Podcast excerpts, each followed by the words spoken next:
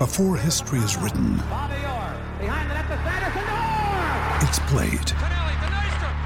Before it's frozen in time, it's fought one shift at a time.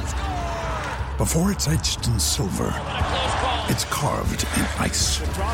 What happens next will last forever. The Stanley Cup Final on ABC and ESPN Plus begins Saturday. Life's so full on. I've been working on this deck for ages. These steaks don't cook themselves, you know.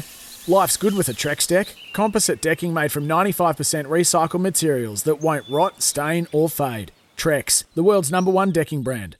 October. For full terms, visit mcdonalds.com.au.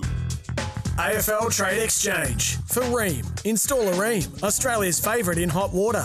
And Repco Authorised Service. You can rely on your local Repco Authorised Service Centre. Anthony McDonald, Tipungwuti was in the room, uh, despite uh, obviously you know, retiring earlier in the year.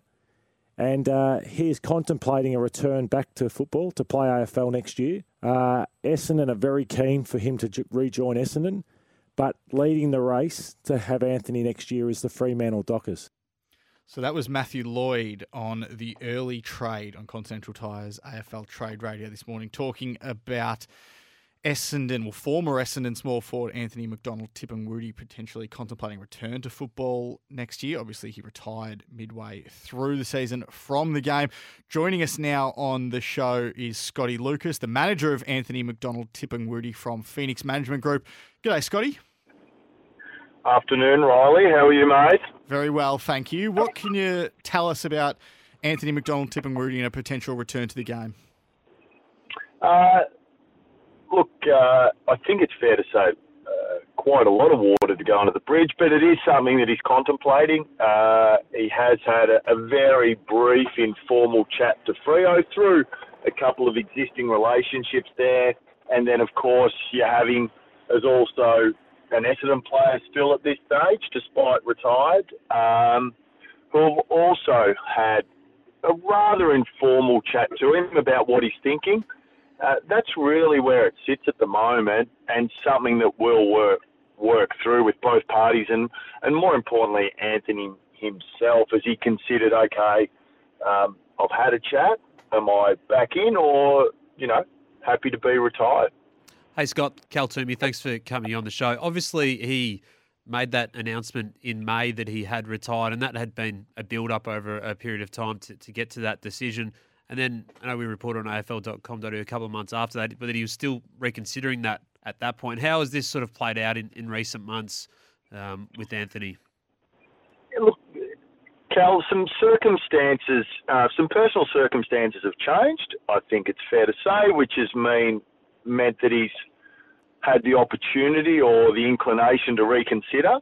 Uh, and with that that in mind, I think uh, he's in a really good headspace.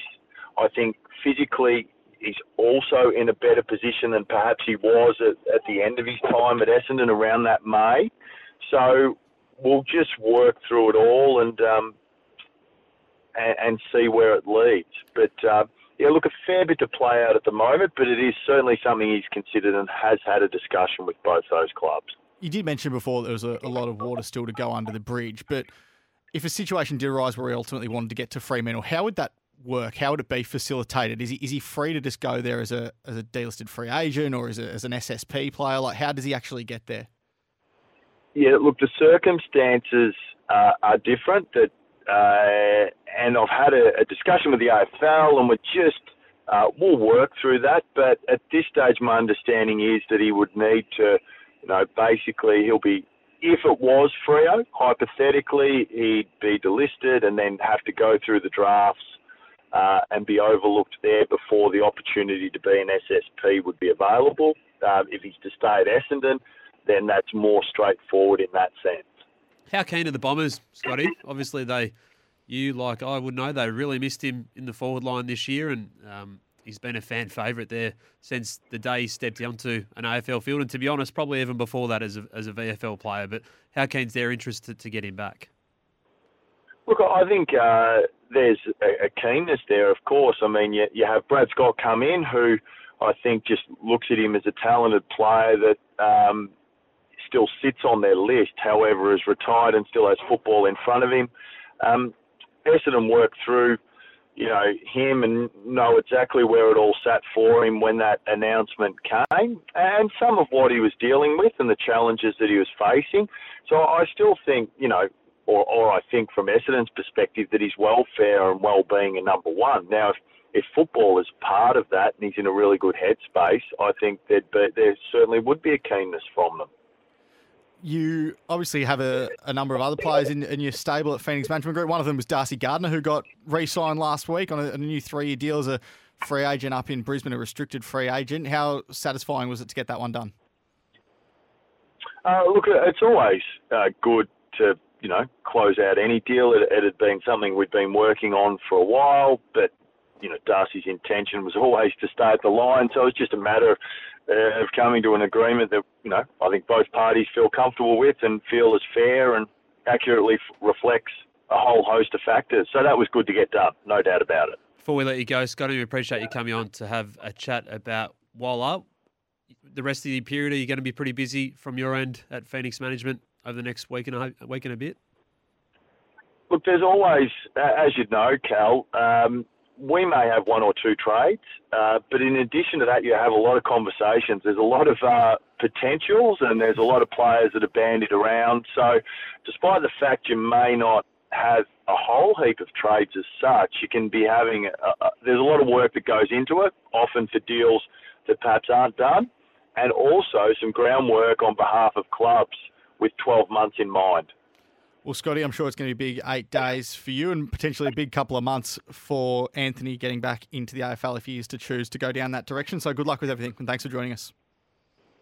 Cheers, boys. A pleasure. Scotty Lucas from Phoenix Management Group there. Cal, big start to the show. And it's getting bigger. It's getting bigger. We're about to speak to Melbourne list boss Tim Lamb. That'll be after the break. This is the Trade Exchange thanks to Repco Authorised Service. For expert car service, book into your local Repco Authorised Service Centre. You're listening to Continental Tires AFL Trade Radio. Engineered in Germany, proven in Australia. Search Continental Tires today. Want to witness the world's biggest football game? Head to iCanWin.com.au, predict Australia's score with a crystal ball, and it could be you and a friend at the FIFA World Cup Qatar 2022 semi finals, all thanks to McDonald's. Maccas, together and loving it. TNCs apply.